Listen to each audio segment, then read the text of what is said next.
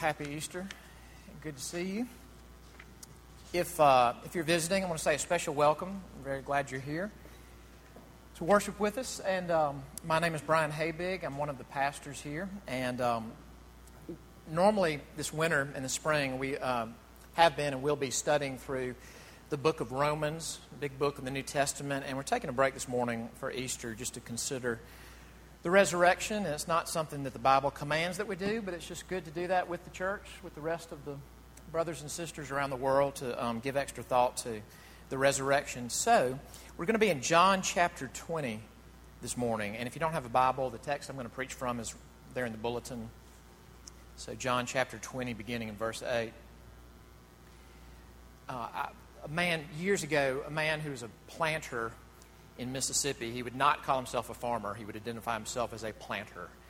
Uh, had thousands of acres, family land. He told me about, he, he just would hear these bizarre conversations that would go back and forth between these guys that worked for him, field hands. And, um, but what, he overheard one of the guys say to the other one day, What you're doing so loud, I can't hear what you're saying. Now, I, have never heard that saying before. Uh, what you're doing is so loud, I can't hear what you're saying. But I mean, you get, you get the gist of it is that this other worker was doing something that was wrong, and that was so loud it was drowning out whatever the good thing he, he was saying. Uh, you know, I, that, that resonates. The Bible draws a contrast between living by faith, and you know, faith is one of the few Bible terms that's defined. It's the assurance of things hoped for, it's the conviction of things not seen. Uh, living by faith and living by sight. And living by sight is just so much more natural. It just comes to you more, more naturally. Now, here's why I bring that up. Um, the text that we're about to look at, it comes at most 60 hours after Jesus does some of his most, most in depth teaching with the apostles. You know, what we call Maundy Thursday is that night where he gathers in the upper room and he institutes the Lord's Supper. And, and you know, if, if you have one of these uh, red letter Bibles, I don't know if you've seen those before or not, but from, from that point in John 13 where he washes the disciples' feet for just the next four or five chapters is almost solid red. It's, he's going to be arrested later that night. He's going to be crucified the next day. He knows that. And so he just pours out his heart in his teaching and goes into depth about things he wants them to know. What we're about to read comes at most 60 hours after that. And what you're seeing is what people in this passage are seeing is louder than what Jesus has said. And I, will just say this I've been a Christian for a little over 30 years now, and that could be a description of my life. And I, I, know that I'm, I'm playing senses of, of, of, against each other to talk about what you see being loud, but just what comes naturally to me after decades still is that what I see is louder than what he said. What's encouraging as you look at this text is that you've got people that know Jesus, believe in Jesus, but when they're seeing what they're seeing, it's confusing. And I would strongly suspect, uh, wouldn't be surprised, if you're here this morning and there's something big in your life that, that you're looking at that is confusing. And I don't just mean a little, you know, curveball during the day or this little detail. I mean like something major. Why, why am I going through this? Why is this so hard? Why, why am I sick? Why doesn't God fix such and such in our world? And what we're seeing is so loud, it almost drowns out. It, maybe it does drown out what he says. So let's look at this text and let's keep playing, let's just keep playing those against each other. What are people seeing? What does Jesus say? All right, John chapter 20, beginning in verse 1. Now, on the first day of the week, Mary Magdalene came to the tomb early, while it was still dark, and saw that the stone had been taken away from the tomb. So she ran and went to Simon Peter and the other disciple, the one whom Jesus loved and said to them, They have taken the Lord out of the tomb, and we do not know where they have laid him. So Peter went out with the other disciple, and they were going toward the tomb. Both of them were running together, but the other disciple outran Peter and reached the tomb first. And stooping to look in, he saw the linen cloths lying there, but he did not go in. Then Simon Peter came, following him, and went into the tomb. He saw the linen cloths lying there, and the face cloth which had been on Jesus' head, not lying with the linen cloths, but folded up in a place by itself. Then the other disciple, who had reached the tomb first, also went in, and he saw and believed. For as yet they did not understand the scripture that he must rise from the dead. Then the disciples went back to their homes. But Mary stood weeping outside the tomb. And as she wept, she stooped to look into the tomb. And she saw two angels in white sitting where the body of Jesus had lain, one at the head and one at the feet. They said to her, Woman, why are you weeping? She said to them, They have taken away my Lord, and I do not know where they have laid him. Having said this, she turned around and saw Jesus standing, but she did not know that it was Jesus. Jesus said to her, Woman, why are you weeping? Whom are you seeking? Supposing him to be the gardener, she said to him, Sir, if you have carried him away, tell me where you have laid him, and I will take him away. Jesus said to her, Mary. She turned and said to him in Aramaic, Rabboni, which means teacher. Jesus said to her, Do not cling to me, for I have not yet ascended to the Father. But go to my brothers and say to them, I am ascending to my Father and your Father, to my God and your God Mary Magdalene went and announced to the disciples, I have seen the Lord, and that he had said these things to her. Amen. Let's pray together.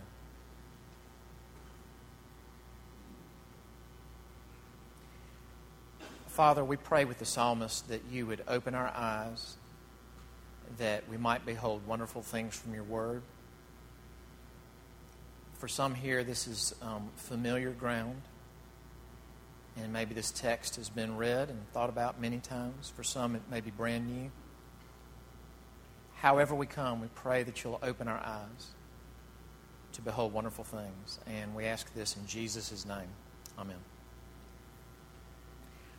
Uh, there's a name that my kids have put on my radar, and um, you may or may not know this person Apollo Robbins. You ever heard of this guy? Apollo Robbins is a sleight of hand artist and has actually become a, a security consultant. Now, when, when I say sleight of hand artist, don't think like, you know, somebody that can put a bean under a cup and, you know, you never get the right cup. I mean someone who can just lift things off your person and you not know it. Uh, I watched him on a morning show, and uh, you know he's with the host and the, the, anchor or whatever. And he told the host, "I'm going to take your watch."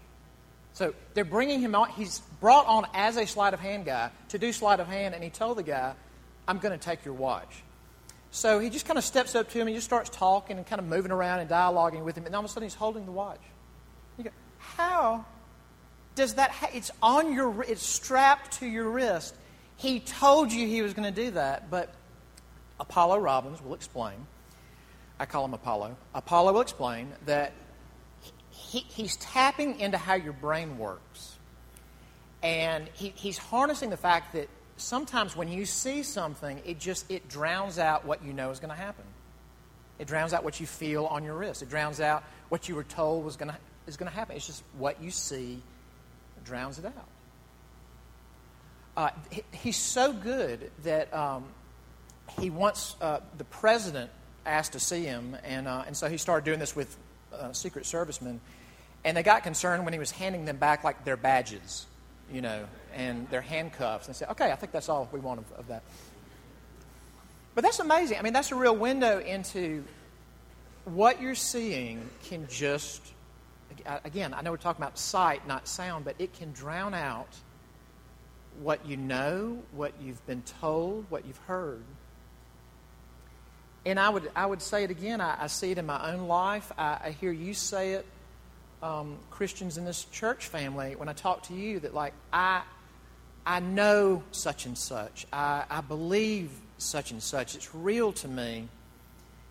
But what I'm seeing right now, it's almost like that, that the, the man that worked on the farm. It's like what I'm seeing is so loud, I, I can hardly remember what God said. I can hardly hear what He's saying. And that might be you this morning. And it might be that you're coming saying, I'm not, I'm not showing up like as a member of the Atheist Society of America. I'm not here like as the biggest skeptic in the room. I actually believe this stuff. I actually would profess to be a Christian, a Bible believer, but such and such is going on in my life. Or such and such is going on in the life of somebody that I really care about. I'm going, I just can't I can hardly remember what he said. Now, I don't want to be uncharitable. You know, sometimes we use the apostles and people in the Bible as straw men. If they make a mistake, we just go, How did they possibly make that mistake? We would have made all the same mistakes. But what I want to look at in this passage is what I told you on the front end. I want to keep looking at what are they seeing? Because it's confusing them. And then pair that off against what does Jesus say? Now, with Peter and John, I want to look at what, what had they heard him say? And then with Mary Magdalene, I want to look at what did she hear him say right then in her confusion. So let's look at these, uh, these two folks, or three folks Peter and John first, and then we'll get to Mary Magdalene. Now, in verse 2, you know, John's name isn't mentioned here in the beginning, but it says in verse 2 so she, Mary Magdalene, she, she uh, ran and went to Simon Peter and the other disciple, the one whom Jesus loved. Now, that phrase, the disciple whom Jesus loved. That's how John identifies himself in the gospel that he wrote. You know, the, the Gospel of John is not written by John the Baptist, he was killed. It's written by the Apostle John.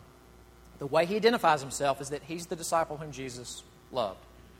Now, just briefly, think about who these two guys are. They are two of the 12 apostles. They are, they are men who have lived with Jesus for something like three years just unprecedented access. Uh, his innermost teaching. They watched him. They watched him like a hawk. They ate with him. They lived with him. Okay? That's Peter and John. On top of that, of the 12, there was sort of an inner ring. And this was not a cliquishness, it was just Jesus, in some ways, giving special uh, access, special time to three. And the three were Peter, John, and James. So they're not just two of the 12, they're two of the three kind of inner ring. That's who they are. Now, Mary Magdalene, on this morning, the first day of the week, she runs and finds some of the disciples and said, The body's not there. So they run to the tomb. John outruns Peter. Peter gets there. He goes in. What happens? Now look at how it talks about what they see. Verse 5.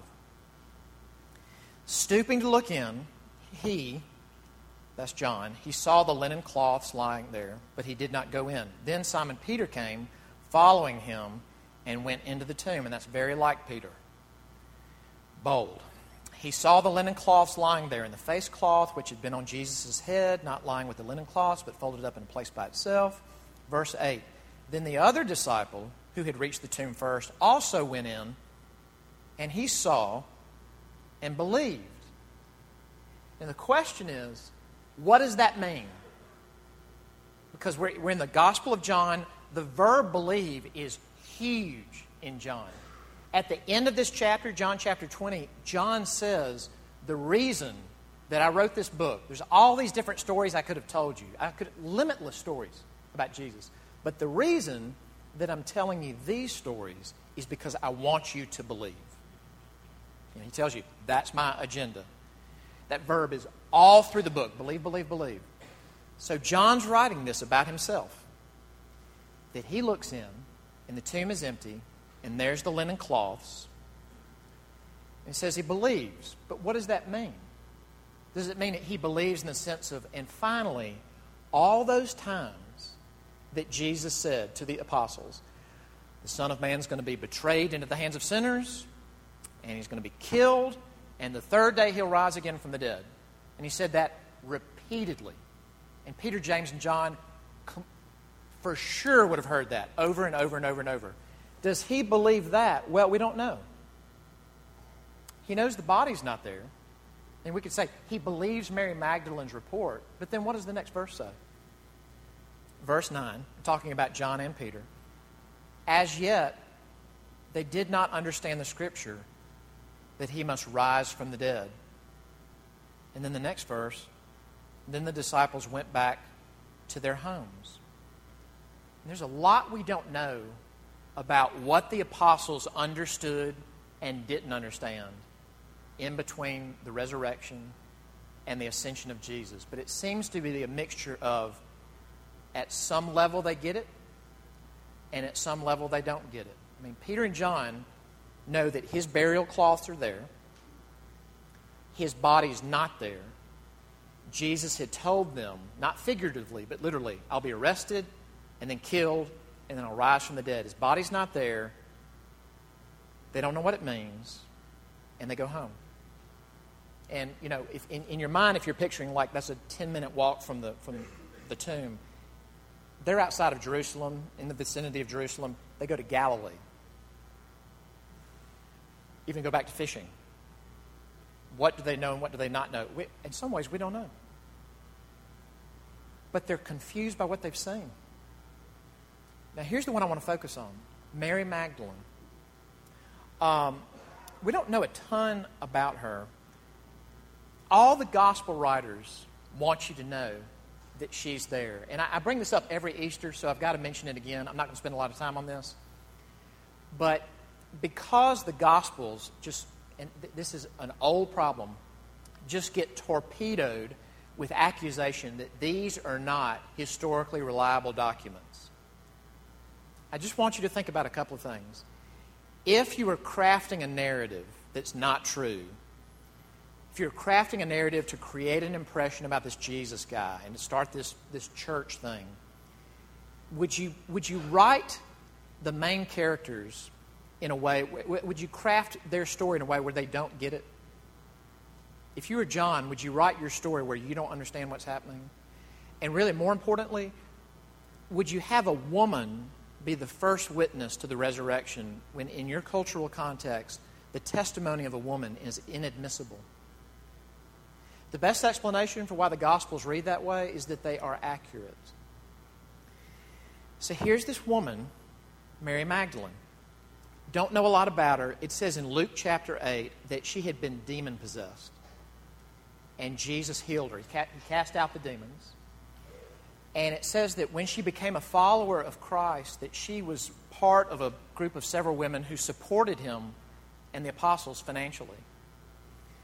Now, I'm kind of, I'm kind of building a profile of Mary Magdalene. So just think about those two things. And then look at verse 1. It says, Now, on the first day of the week, and I'm going to throw in one other thing for no extra charge.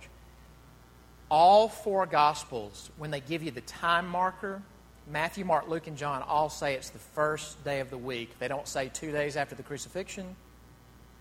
They don't say on the third day. They say it's on the first day of the week. And steeped as they are in Scripture, it seems to be their way of saying this is a new creation.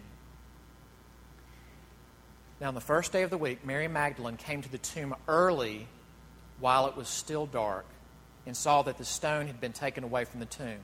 Why had the followers of Jesus been staying away from the tomb? It was the Sabbath. Some of the gospel writers point that out. So that was off limits. Stay away from the tomb.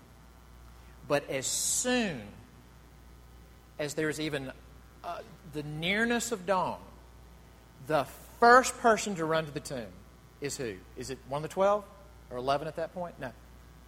Mary Magdalene. And then you get to verse 11, and what does it say?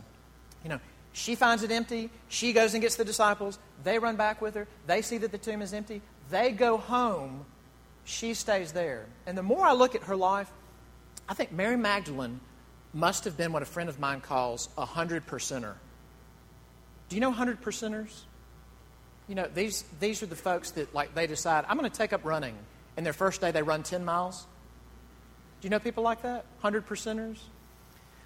Uh, you know, they, if, they, if they do a dietary change, they don't like dial down. They go like straight from, you know, five guys to like vegan the next day. Mary Magdalene, you know, before she becomes a follower of Jesus, demon possessed. Meets Jesus, financial supporter.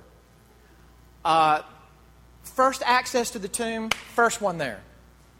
Brings people there, it's empty, we don't know what to do, we don't understand. They go home and she stays there. Why does she stay there? And the text, you know, the text doesn't exactly say. It, it just seems that she stays there because she loves him. No Da Vinci Code weirdness in that. She loves him as somebody that was saved by him, rescued by him, had heard his teaching, believed in him as Messiah. And she doesn't understand. And if I can put it this way, this is the most Jesus y place she knows to be. So she just stays there and she just weeps. After a while, she looks in the tomb and there's two men sitting there dressed in white. Now, this is one of those times in the Gospels where we know more. This is often the case. We know more than the people actually in the account. We know these are angels. We know how the story turns out. And the angels ask her a question. And on the face of it, I mean, did you notice how seemingly insensitive this question is? What did, what did the angels ask Mary Magdalene? Woman, why are you weeping? Okay, I can't think of a more inappropriate question to ask a woman at a tomb. I would put that behind, like, are you pregnant? As don't ever, like, that's number one. Number two is if a woman's crying near a don't, you don't ask, why are you crying? And uh, she very graciously, I mean, it leads me to believe that her heart really had been touched by God's grace because she's gracious in her answer. She says that they've They've taken the body of my Lord away. And that part, my Lord, that speaks volumes. They've taken the body of my Lord away, and I don't know where he is. And then she turns around, there's a man there. Now, this is probably low light still, maybe just dawn. And she thinks that he's a, a groundskeeper. Now, we know something she doesn't know that it's Jesus. And he asks the same insensitive question word for word. Woman, why are you weeping? And I want to be careful here because if there's something I don't want to do, I don't want to do it in my own life. I don't want to do it in front of you. I don't want to read into the passage. But I have to believe, based on the whole of the Bible, that Jesus must have felt awesome at this point. And I don't say that lightly. I mean, you think about when you're facing something incredibly difficult and incredibly painful, and then you get on the other side of it, how fantastic that is. He, and uh, I mean, I don't say it flippantly, he just did the hardest thing in the world. He just bore sin and death and the curse, and he finished it. Never has to be separated from the Father again. I have to believe when he's standing there, not that he's a jokester, but that he feels great. And he's looking at Mary and says, Woman, why are you weeping? Whom are you seeking? And th- feel the weight of this. That she says, Sir, if you've moved the body, would you just tell me where the body is? And I'll take care of it. And as you hear that, remember, those burial cloths are still in the tomb. So what she's imagining is Jesus is decomposing, unclothed corpse she doesn't even say, I'll go get help. She just says, I'll just, I think she's a 100 percenter. I'll move his body. But would you just tell me where his body is? And I'd never thought about this till studying this passage this week that Jesus answered her question. Sir, where's his body? And again, not flippantly, but Jesus answers it by saying, Mary, it's talking to you. And when she sees that that is Jesus, she, I think every English translation puts an exclamation point on Rabboni, Rabboni and they should. She says, Teacher! And what happens next, given the context, is she must have grabbed him. I don't want to use the term death grip on Easter morning, but I would use vice grip grabs him, She has back the love of her life. Again, I don't mean that in any inappropriate way. The way any believer should love Jesus. She loves him, and it, this is like a dream come true. It is a dream come true. Then you get to verse 17. Look at verse 17. It says, Jesus said to her, Do not cling to me, for I have not yet ascended to the Father. Now, one of my go to scholars when I do anything in the Gospel of John is a scholar named D.A. Carson, Donald Carson. And I'm going, to quote what he says about verse 17. He, he says, quote, This verse belongs to a handful of the most difficult passages in the New Testament. And I thought, great, good. That's just what you want to hear when you're working on a sermon. But here's, here's what he's getting at. Just in the original, literally what Jesus says is, Don't touch me. I haven't ascended to the Father. And that just doesn't seem to make sense. I mean, it sounds like he's saying there's this unwritten rule no one touches me in between the resurrection and when I ascend into heaven. So don't touch me. And that doesn't make sense because do you remember the story of doubting Thomas? Jesus appears to the disciples. He sees doubting, doubting Thomas. And he te- this is in between his resurrection and ascending into heaven. And he tells Thomas to do what? Touch me. Touch my hands, touch my side. D.A. Carson made a great point. He said that the verb that you can translate touch can also mean seize, cling to. This translation, I think, is very good.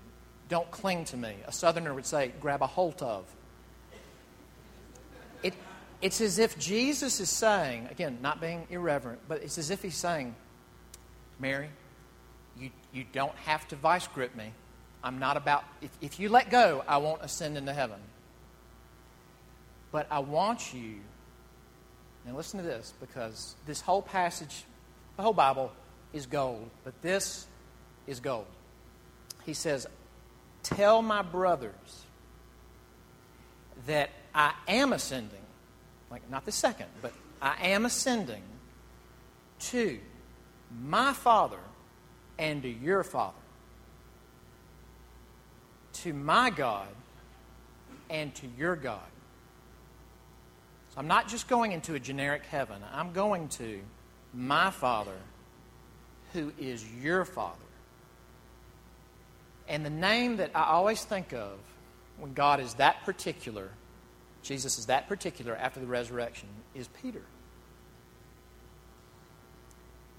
Peter was an amazing guy. I don't think any of us would have done any better than Peter at any given moment. But Peter's the guy that said, if everybody denies you, I will never deny you. If it costs you my life, I will never, ever deny you. And he does it three times, even curses at himself to kind of put his exclamation point on the denial. And when that's exposed, when he realizes what he's done, exactly the way Jesus said it would happen, he weeps bitterly. And Jesus is raised from the dead. And what's the message he sends to all the apostles, including Peter? Tell them that they are my brothers. They're my brothers.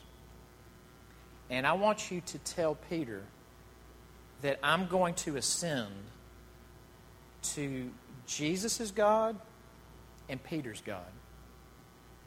I'm going to go to heaven and appear before my Father and Peter's Father. I want you to tell my brothers that. What confuses you that you're seeing? I, you know, I, just thinking about my own life, about what is most confusing. There's lots that's confusing in a fallen world. Two biggies that come to mind just as I think about my own life. One is um, my own sin. I mean, I just thought that three decades plus into this, I would have made more headway. I would have changed more.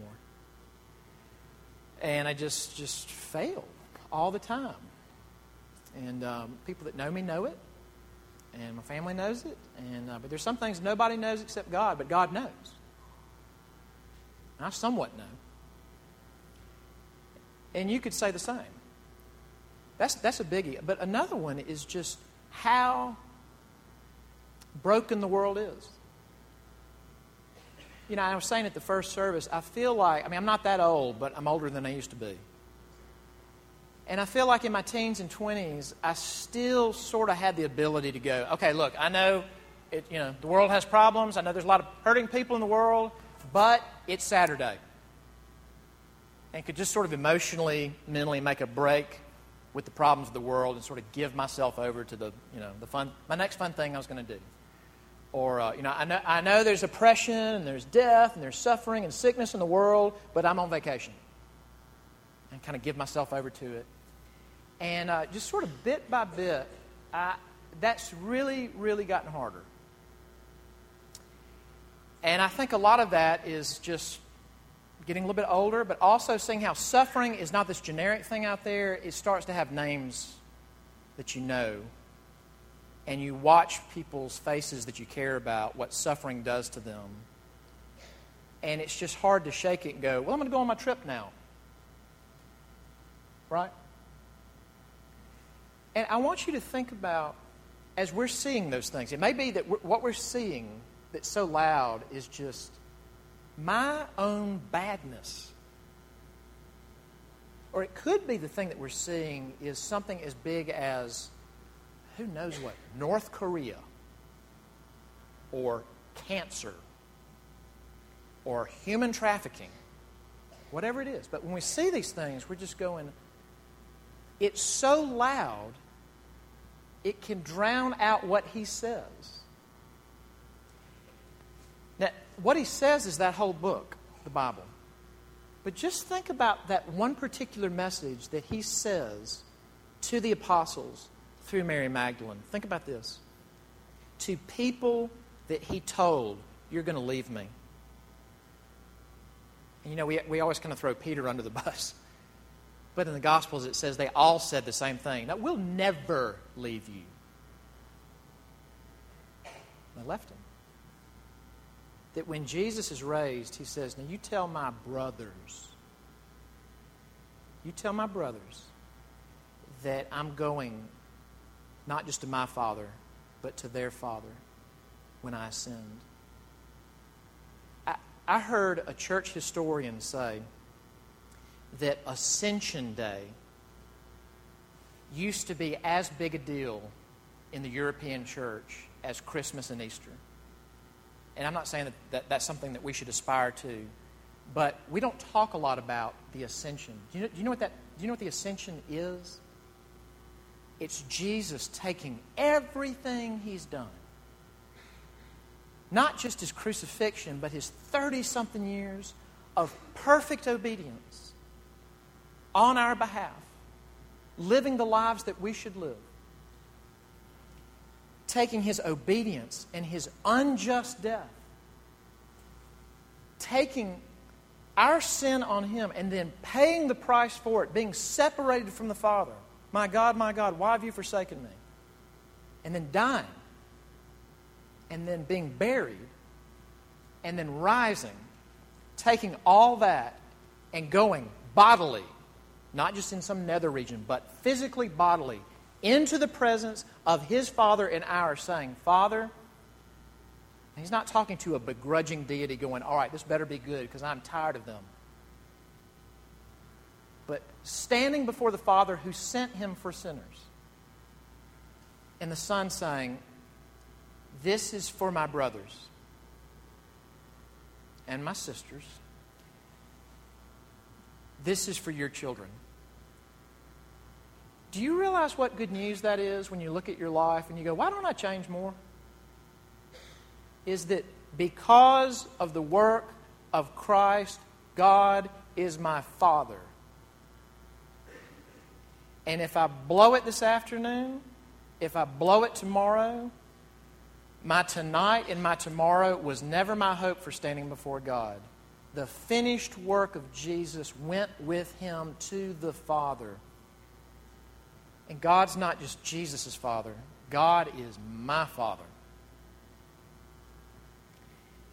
And when you look at the suffering in the world, whatever it is, big or my friend who's going through this hard thing and it makes me sad. Why would God do that? I don't see any good reason. Big or small. Can we answer why God is doing that? In fact, I would, I, I would caution us against trying to like put our heads together and go, I think I know what God is up to in so and so's life. We don't know what God is up to. God is God. That can actually be a way to take his name in vain. But what do we know?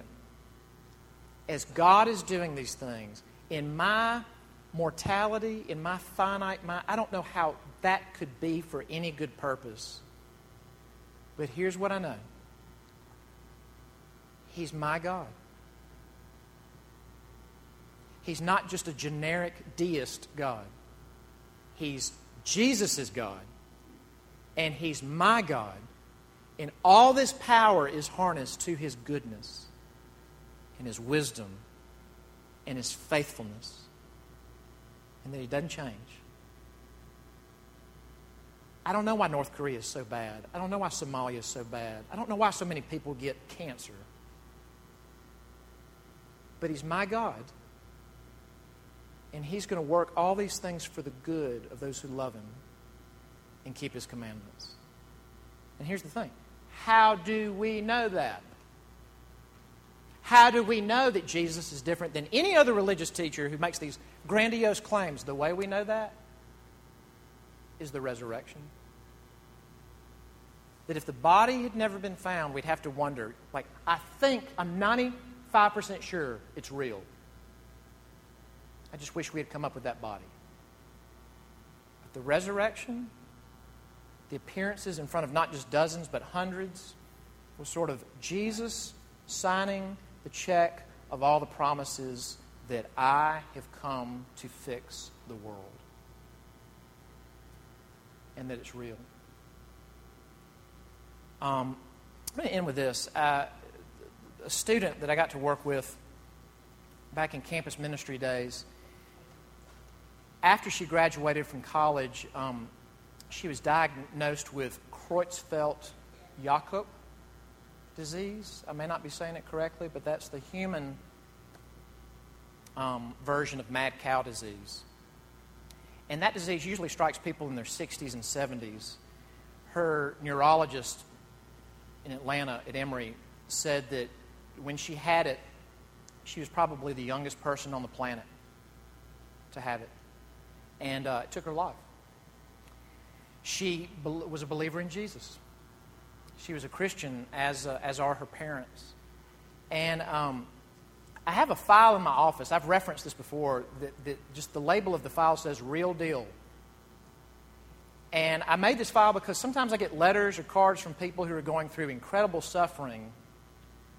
And what God has said is louder than what they're seeing, and they'll write, and I just cannot throw these things away. And I started putting these things in a file and just calling it the real deal.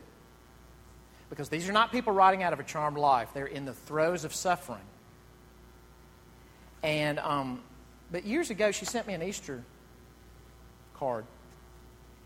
And uh, at the end, not broaching any confidence here or anything, she says, The cross teaches us so much of suffering and death, and she had gotten a front row seat looking it square in the face and somehow coming through with the hope of renewal and life eternal. And on the backside, she writes, We are grateful for a Savior, grateful for Easter, and the hope of heaven. And you understand what she's saying? She's saying, I'm going to see my daughter and that that's not fiction. And the way that I know it's not fiction is because he rose from the dead. She's already gone to her God and Father. I will go to our God and Father and to the Lord Jesus. Do you believe this? Do you believe in Jesus Christ as not just a gifted teacher, but as the Savior of sinners? I, I want to appeal to you that if you don't know that you belong to Him, that if you have never trusted Him to take care of your sin, to take care of all the ways that you don't love God and don't love people, that you take Him at His word that He will fix it. Because it won't just be, oh, He'll, he'll give me a clean slate and then I'll see what I can do from there. No. The good news is that if you trust in Jesus Christ, you'll be able to know that God is not a generic God, but that the Father of Jesus Christ is your Father, that the God of Jesus is your God, and He always will be. That's good news. Let's pray together.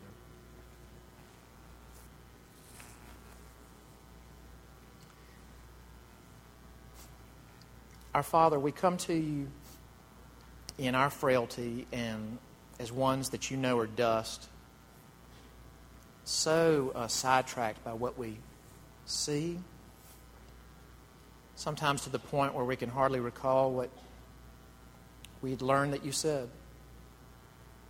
We pray that through the work of your Holy Spirit in our hearts, deep down in our lives, that the truth that you've said about who we are and what you offer in Jesus Christ, what he has accomplished for his people, that that will become louder than our own sin, louder than our own pain, louder than our own confusion or skepticism. That you would do that in our midst. Father, for the man or woman here this morning who has never trusted you that way, would you give him or her that kind of trust? To believe that you will do what you promise and make yourself his or her God and Father. And we ask this in Christ's name. Amen.